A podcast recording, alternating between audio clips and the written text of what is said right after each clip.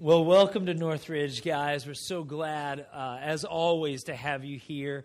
And um, I feel like we're kind of, you know, summer, where when you hit August, it's kind of like, oh, fall is coming.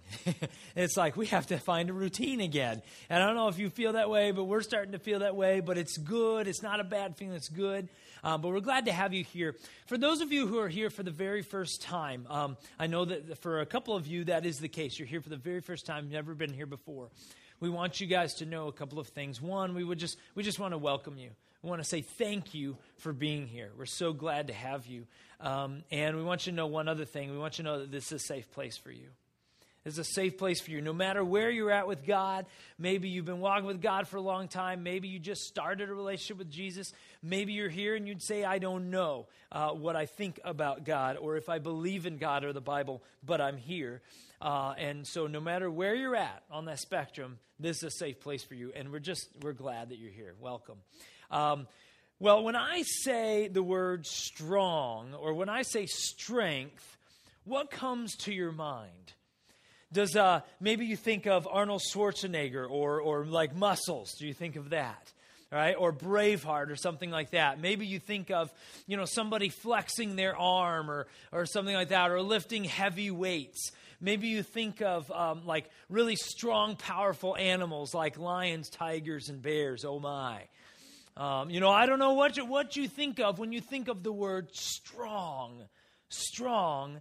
But um, there's a lot of things that may come to your mind. Well, the reason I bring that up is today we start a brand new series, one that I'm really, really excited about. I mean, you, maybe you can tell, but I'm just excited about this. Maybe it's just because it's the word strong. I don't know. But, but we're, we're going to this series called Strong. And, uh, and what we're going to talk about is not so much physical strength, although that is certainly going to be maybe even a part of some of the things we talk about.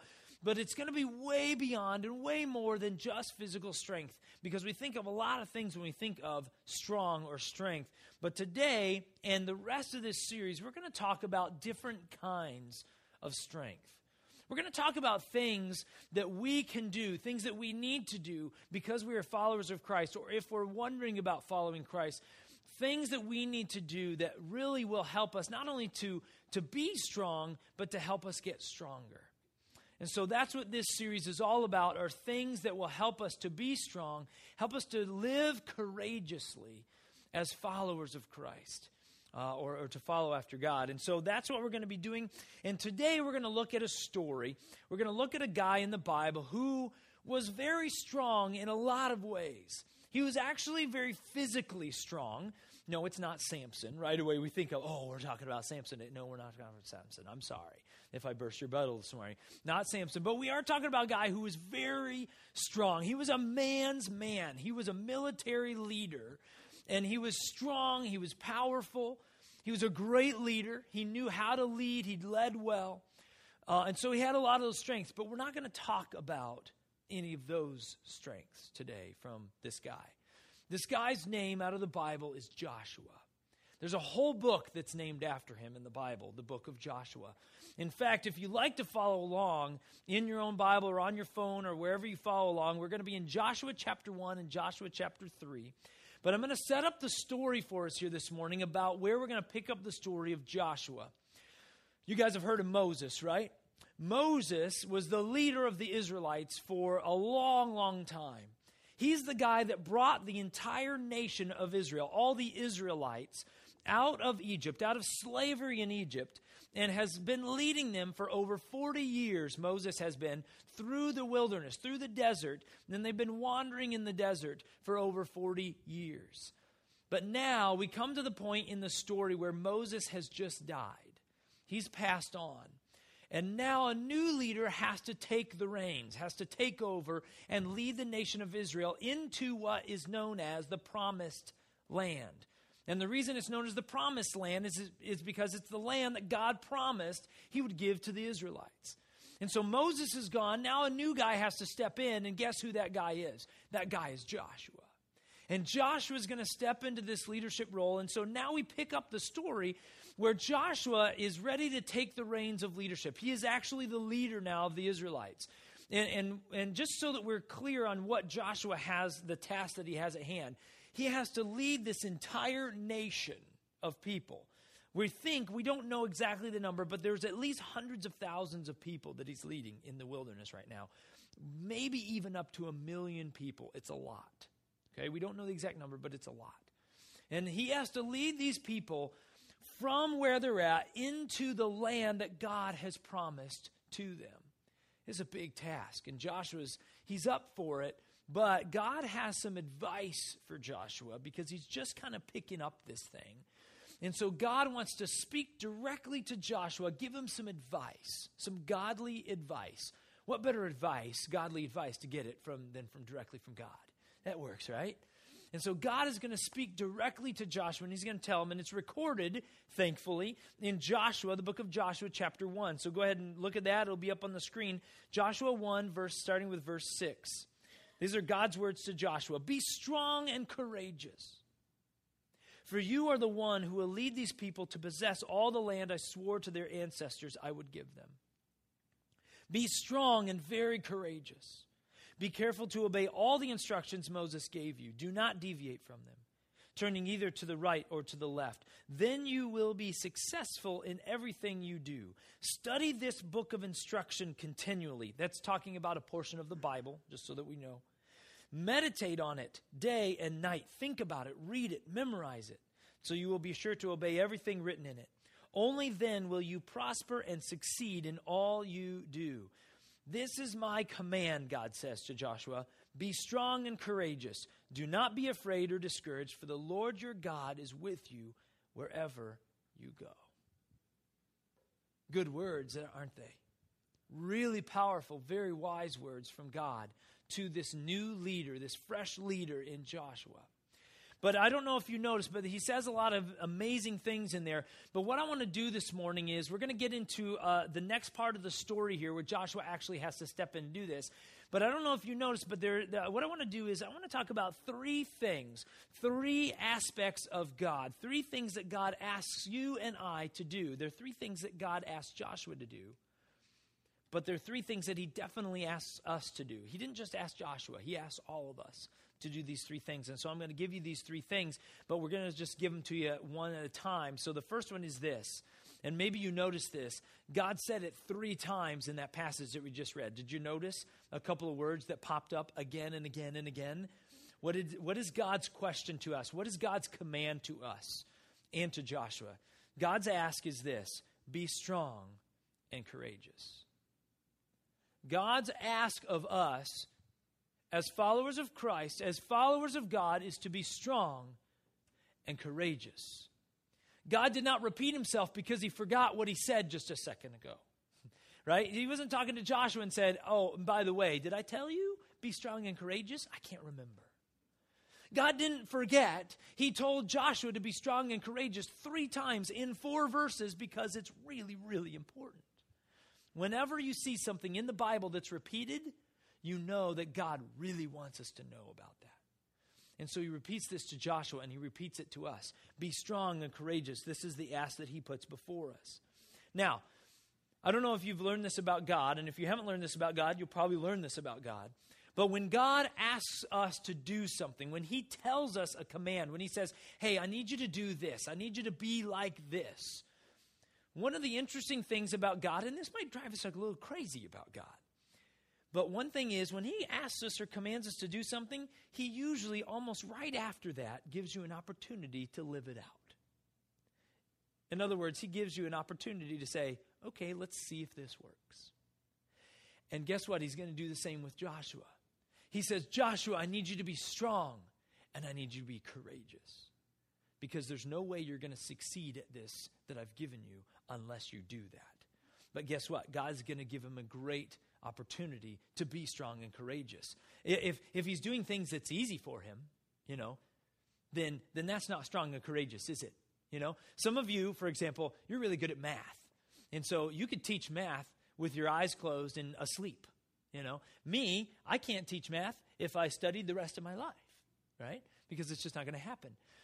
But, but for you guys to teach math, that wouldn't be strong and courageous because it comes easily to you.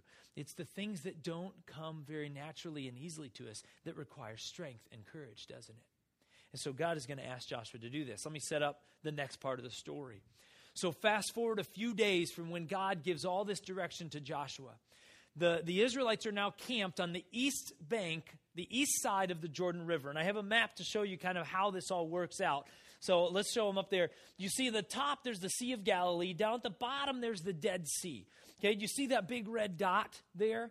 Okay, there, the Jordan River goes in between those. On the west or the left side is where the land is that God has given to them. Okay, that's the country of Israel that we know today, so it's still there. But that is the land that God wants to give to the Israelites. Now, the problem is they are on the east side of the Jordan River. So you see this big river that goes through there? They're on the wrong side of it.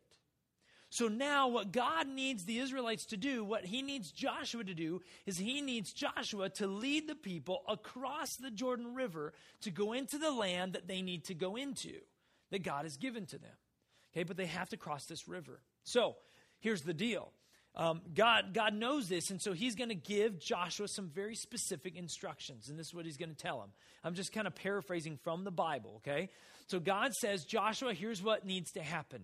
You need to get all the priests together, all the pastors of the Israelites.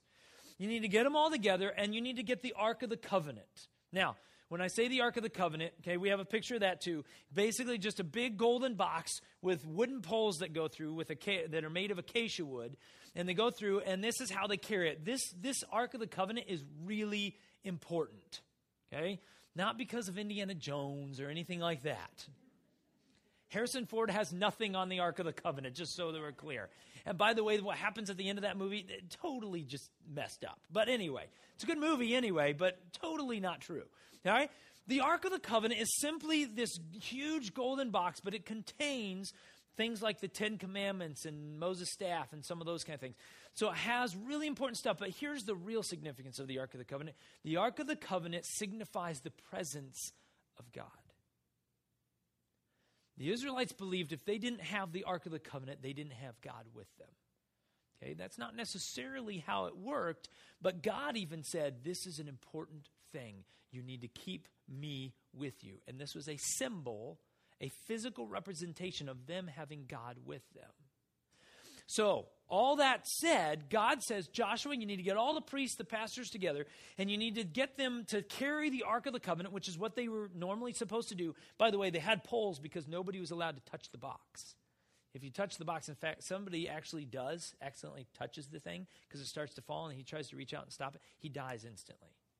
And that's how powerful this, this is, that God just, his presence, okay? It's powerful. It's not dangerous necessarily, well, it can be, but it's just hugely powerful. So he says, You need to carry this, and the priests are going to walk into the river with the Ark of the Covenant on their shoulders. And then what God says to Joshua, he says, And then what I'm going to do is I'm going to stop the water from flowing so that the entire nation of Israel can walk across the river on dry land. They're not even going to get wet. They're going to walk across on dry land. Now, this is what God tells Joshua, right? And I'm sure, uh, I mean, Joshua's good. He's got faith and all kind of stuff. But God tells him all this, and, and Joshua has to believe it, right? If he's going to actually give the command to do this, he has to believe it.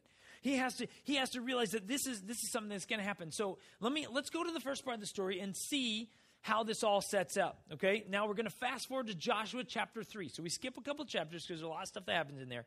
Okay, when God tells them all this stuff. Joshua chapter 3, we're going to be in verse 14. So the people left their camp, remember they were camping on the east side of the river, to cross the Jordan River. And the priests who were carrying the Ark of the Covenant went ahead of them. So they're doing what God told them to do. Joshua gave them this command. Now, this is going to give us some critical information. Verse 15. It was the harvest season, and the Jordan was overflowing its banks. Now, I want to stop there for just a minute. This is really an important piece to this whole thing. The reason it tells us that it's the harvest season and that, that, the, that the Jordan River is overflowing its bank is setting up how big of a deal this whole thing is. The Israelites get this, okay? I want you to picture in, my, in your mind what's going on. There's hundreds of thousands, maybe a million people that are camped out in the wilderness on the east bank of the Jordan River. Okay? So everybody in the nation of Israel knows the promised land is on the other side of this river, and they've been camped out for there for several days, so they all have been watching the river and listening to the river. And this river is not a little stream, it's not Six Mile Creek. Okay? It is not this little thing that you're like, man, I'm going to get my shoes wet. Right?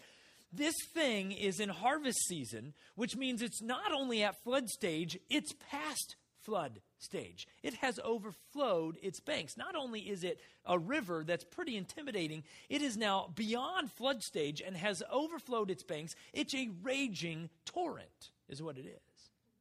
Okay? Does that change our mind of what kind of river they're going into? Yeah. This is this place is crazy. And so the Israelites are there and Joshua has to decide am I going to be strong and courageous? You see where this comes to a point, to a head? Because God says, I'm gonna you need to send the priests with the Ark of the Covenant into the river. Now, Joshua, if you're Joshua, I don't know if he thought this or not. He's human, so my guess is he had some of these. But I'm sure he's thinking, okay, what if the water doesn't stop? Like, what if I give the command and say, hey guys, this is what God said, so do it, and let's hope for the best? What if the water doesn't stop? Did Joshua think that? Possibly. What if he thought, what if I lose the Ark of the Covenant? What if this thing gets washed away or goes to the sinks to the bottom of the river? The, what if some of the priests drown in front of the entire nation of Israel? What, this is going to be a great start to my leadership, God. Thank you. Are you kidding me right now? I mean, I don't know if he thought these things, but isn't that a human thing? Aren't those valid questions? Like, God, you want to send me the, the, these priests with a heavy box on their shoulders? It's not like they can just start swimming if, you know, it gets a little deep. They've got this heavy thing on their shoulders. They have to walk out into there. And you want me to send them in there like that and just say, trust you? Well, that's what God is saying. And this raging torrent of a river makes a big difference. But this is this brings up the second thing that God wants us to know about Him. He calls us to be strong and courageous, but He also calls us to live according to the way that He wants us to live. And how is God's way of living? It is living by what? Living by faith. Trust in God beyond what we think will happen. You know what faith is, right? Faith is when you do something, when you put your hope and your trust in something that if God does not show up, it's doomed. Okay? It's doomed. That's what faith is, living by faith. Now let's read what happens. Let's go to the next part of the story and see what happens. Okay? Going back to verse 15, we already read this part. It was the harvest season, and the Jordan was overflowing its banks. But as soon as the feet of the priests who were carrying the ark touched the water at the river's edge, the water above that point began backing up a great distance away at a town called Adam, which is near Zarethan. And the water below that point flowed onto the Dead Sea until the riverbed was dry. Then all the people crossed over near the town of Jericho. Now, this is an amazing moment, right? I mean, I don't know if you've ever seen a river just kind of stop. Like, you know, it's flowing like this, you know. You get that image in your mind, and then all of a sudden it just starts to, to kind of slow down, and all of a sudden it just it becomes dry. How many of you have seen that? It's pretty cool. I haven't either. Okay? But the Israelites did see this. God does this. Okay? And and so but this is a great moment. Amazing miracle, but I want to I don't, I don't want to focus on maybe that so much. I want to focus on a very minute tiny little detail that is maybe the most important part of this whole story. Did you notice that God did not stop the waters while the Israelites were camped next to it. Did you notice that? The Israelites did not see the water stop. God did not stop the water as they were all getting all their kids and their children and their goats and their sheep and their remember they have livestock, they have everything with them because that's how they survive. They've got this whole entourage and as they're coming up to the river right? God didn't stop it. God did not stop it as the priests are carrying the Ark of the Covenant and they're, they're working their way down the bank of the river where it's overflowed and it's rushing in front of them and they're headed down. God did not stop the water at that point. When did God stop the water? He only stopped the water after the priests stepped into it and started walking into it. That is hugely significant. Why? because it shows us how God wants us to be and how He works through and helps us grow. He calls us to be strong and courageous. And He also wants us to live according to faith. Could God have stopped the water before they ever got to the river? Easily. Easily could have done it. If God could do it at that point, He could have done it two days before that. But He didn't. And sometimes this drives us crazy about God, doesn't it? Because God calls us to be strong and courageous. He calls us to take that first step and say, Trust me on this. Watch, I will catch you. I got you. Trust me, I'll catch you. And those priests, they had to step into the water, and then the waters stop. And the, the ground becomes dry, and the entire nation of Israel. And I am not going to read this part, but the Ark of the Covenant, the priests actually have to stand in the middle of the river on dry ground. They stand there on dry ground, holding the waters back because it's the presence of God, while the Israelites all pass. And then once everybody's safely across, then the priests carry the Ark of the Covenant back out. And of course, we know what happens the river comes back in. It's amazing. But it all happens because God makes it happen, but it, He waits to make sure that they have the faith and act on it. So here's a question for you guys because how does this apply to us, right? We always have to ask that question.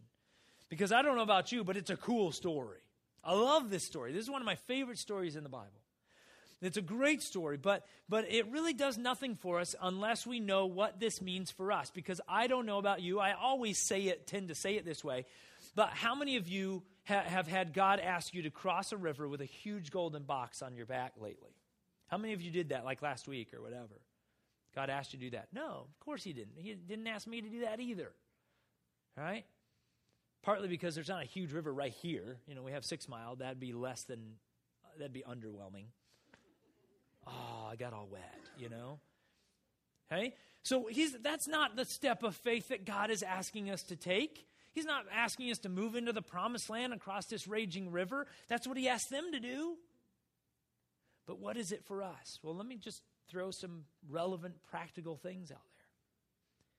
For us, what is, the, what is your Jordan River? What is your Jordan River? What is the thing or the things or the people or the situations that scare you? That's a raging torrent in front of you. And God has said, I need you to step into the water, and you say, No way. Not doing that. Let me offer some possibilities. Maybe your Jordan River is praying out loud with your family.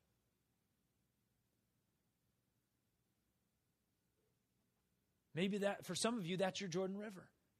Maybe you've never prayed out loud in front of anybody before, but you know you've kind of gotten that sense that God wanted you to encourage your family and, and, and exemplify being willing to go to God in prayer. Maybe before a meal. Maybe, you, maybe you've never prayed before a meal. Maybe your family never does. Or maybe they do, but you just have never been willing to. You've been scared to. And I'm not making fun of you. I'm saying, I understand. I get it.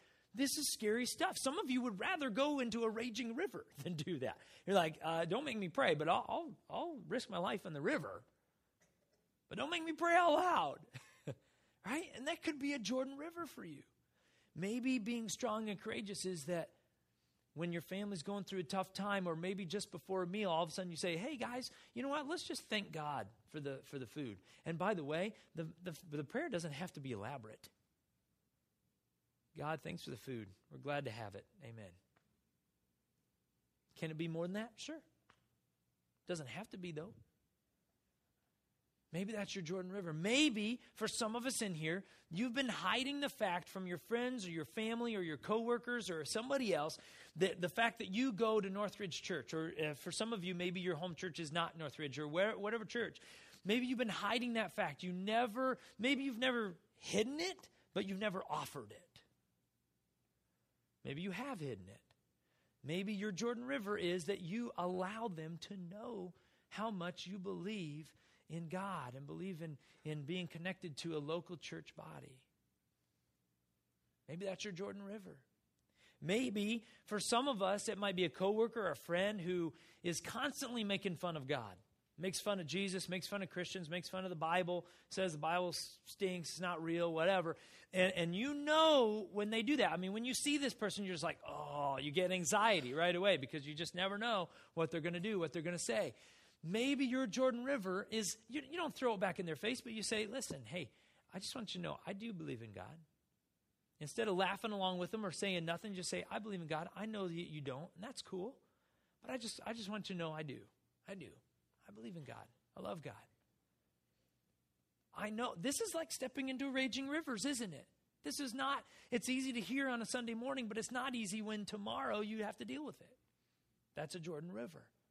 And God says, be strong and courageous. Live by faith.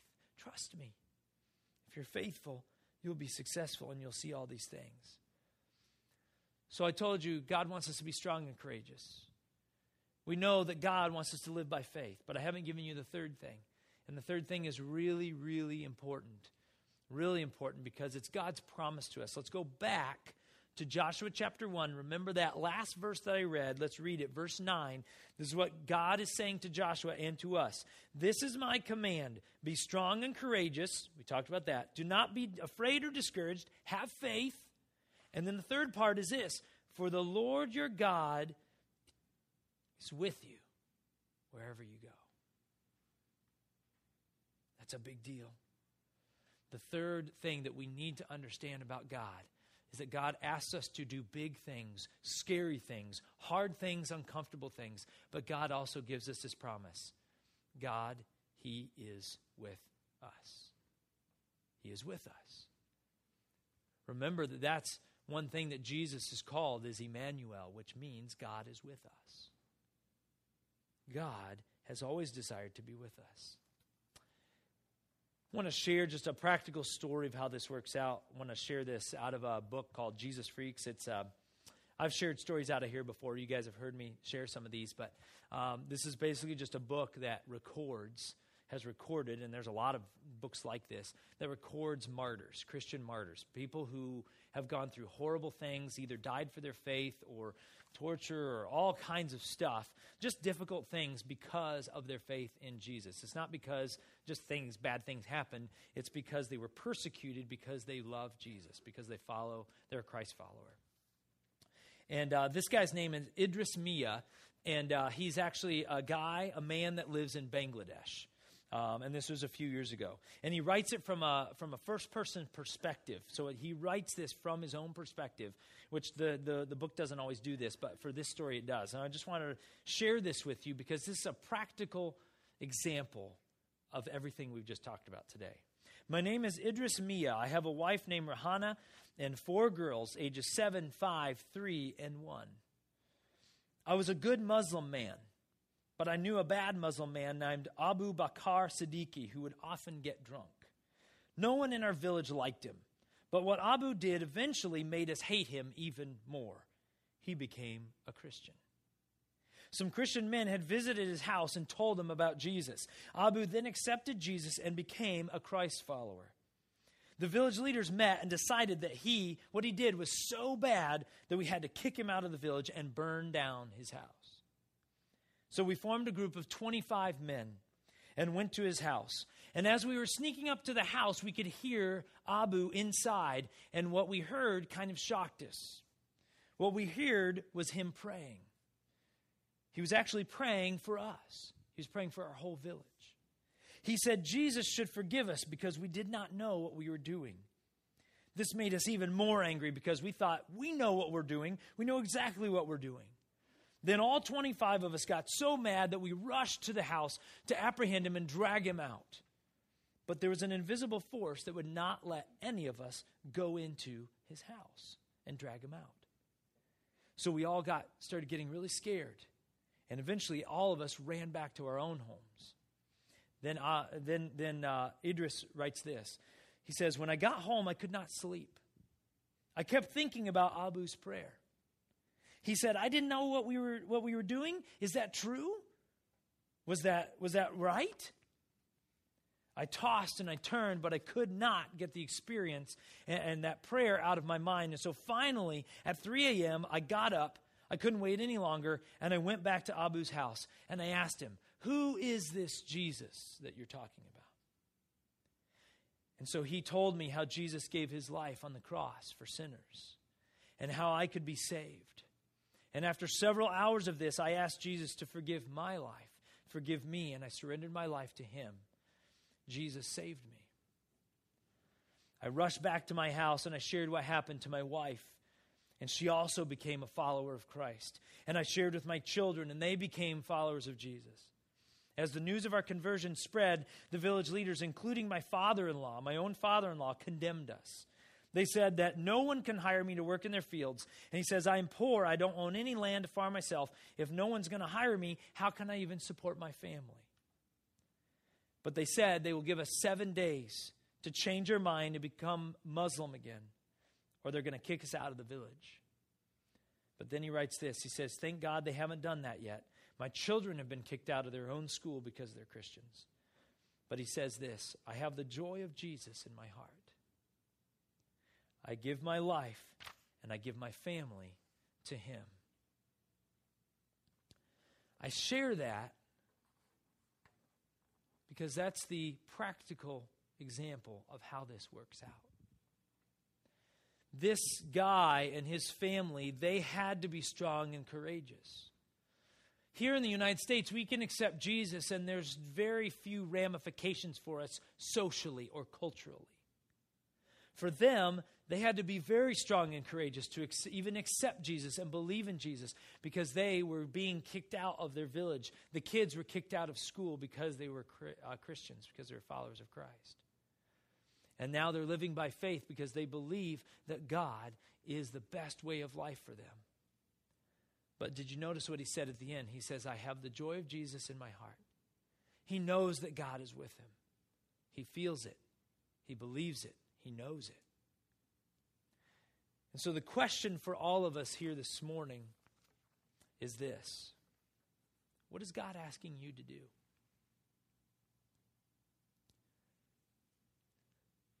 What is God asking you to do? Because for most of us, Coming to church is not the Jordan River, right? We can do that pretty easily. For most of us, um, going to work and doing some of the other things that we do, that's not the Jordan River stuff. Some of the Jordan River stuff might be some of the things that I mentioned earlier. It might be something else that I did not mention today at all. You know what it is. All of us in here, for you guys, you know what those Jordan Rivers are in your life that are holding you back, keeping you from faith in God. For some of us in here, maybe maybe you've been going to church your whole life, but you've never actually stepped into the Jordan River at all. Maybe you've never accepted Jesus. Maybe maybe you've never actually taken that step to choose Jesus in the first place. Maybe that's your Jordan River. Maybe you need to do that. Whatever it is, the question becomes what does God want you to do? What, what is God asking you to be strong and courageous in or for? And I believe that our answer to that question will either, if we say yes to it, to be strong and courageous, to take it, to embrace it, to run headlong into it, I truly believe that God will part the waters. God promises that He will. He promises that He'll be with you. Is it going to be an easier life? I doubt it. A lot of people believe, they, they take on Jesus, they believe it's going to be an easier life. And I, and I try to share with people I don't think it'll get easier. It might get harder. It's going to be better. Your life is going to be full, but it's not necessarily going to be easier, guys.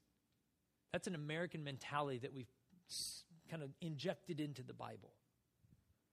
That's not what God says. Was that, was that this Muslim man in, in Bangladesh, was that his experience? His life got harder, much harder. But it got more full. He had the joy, he had joy that he had never experienced before. And so, my invitation to you guys this morning is this be strong and courageous.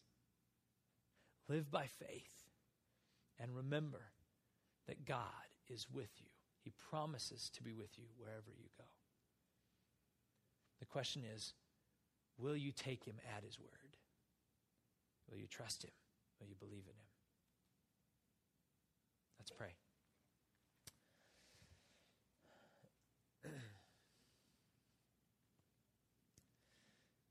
Lord, I know that we all have our Jordan rivers. We all have our things that um, that tend to scare us. And uh, God, we just need help stepping into the water. Lord, as a part of this story and, and, what we've talked about, we know that it's not a question of whether or not you're calling us into the water, it's whether or not we're going to go.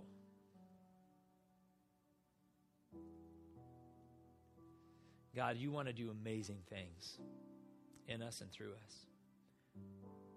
As people, in our families, in our community, through this church. But God, we're not going to accomplish anything unless we actually step in the water. We can't just camp out next to it. We've got to engage those people in our lives. We've got to engage the, our family, God. Help us to engage those ones in our family. Help us to engage those, those parts of faith in our lives where we need to we, where we need to jump into the water. We need to step in, and we've been waiting for you to part the waters. And you're saying, I'll part the waters. I just need you to step because you need to know how this works. It's a faith thing. For anybody in here who needs to accept you, Jesus, believe in you for the first time, believe that you died on the cross for them and can take their sins away, I pray that they would do that today. No hesitation. Just help them to know what they need to say to you and what they need to do. And I pray that you would just guide and direct them to do that. And then help them to let, let us know when that happens. That's great. They can let us know whenever that is. But, but God, I pray that you just drive them to that. God, help us to step into the water. Help us to be strong and courageous. We love you, God. We thank you for calling us to be stronger, to be better, to grow. I pray all of these things in your name, the matchless name of Jesus. Amen.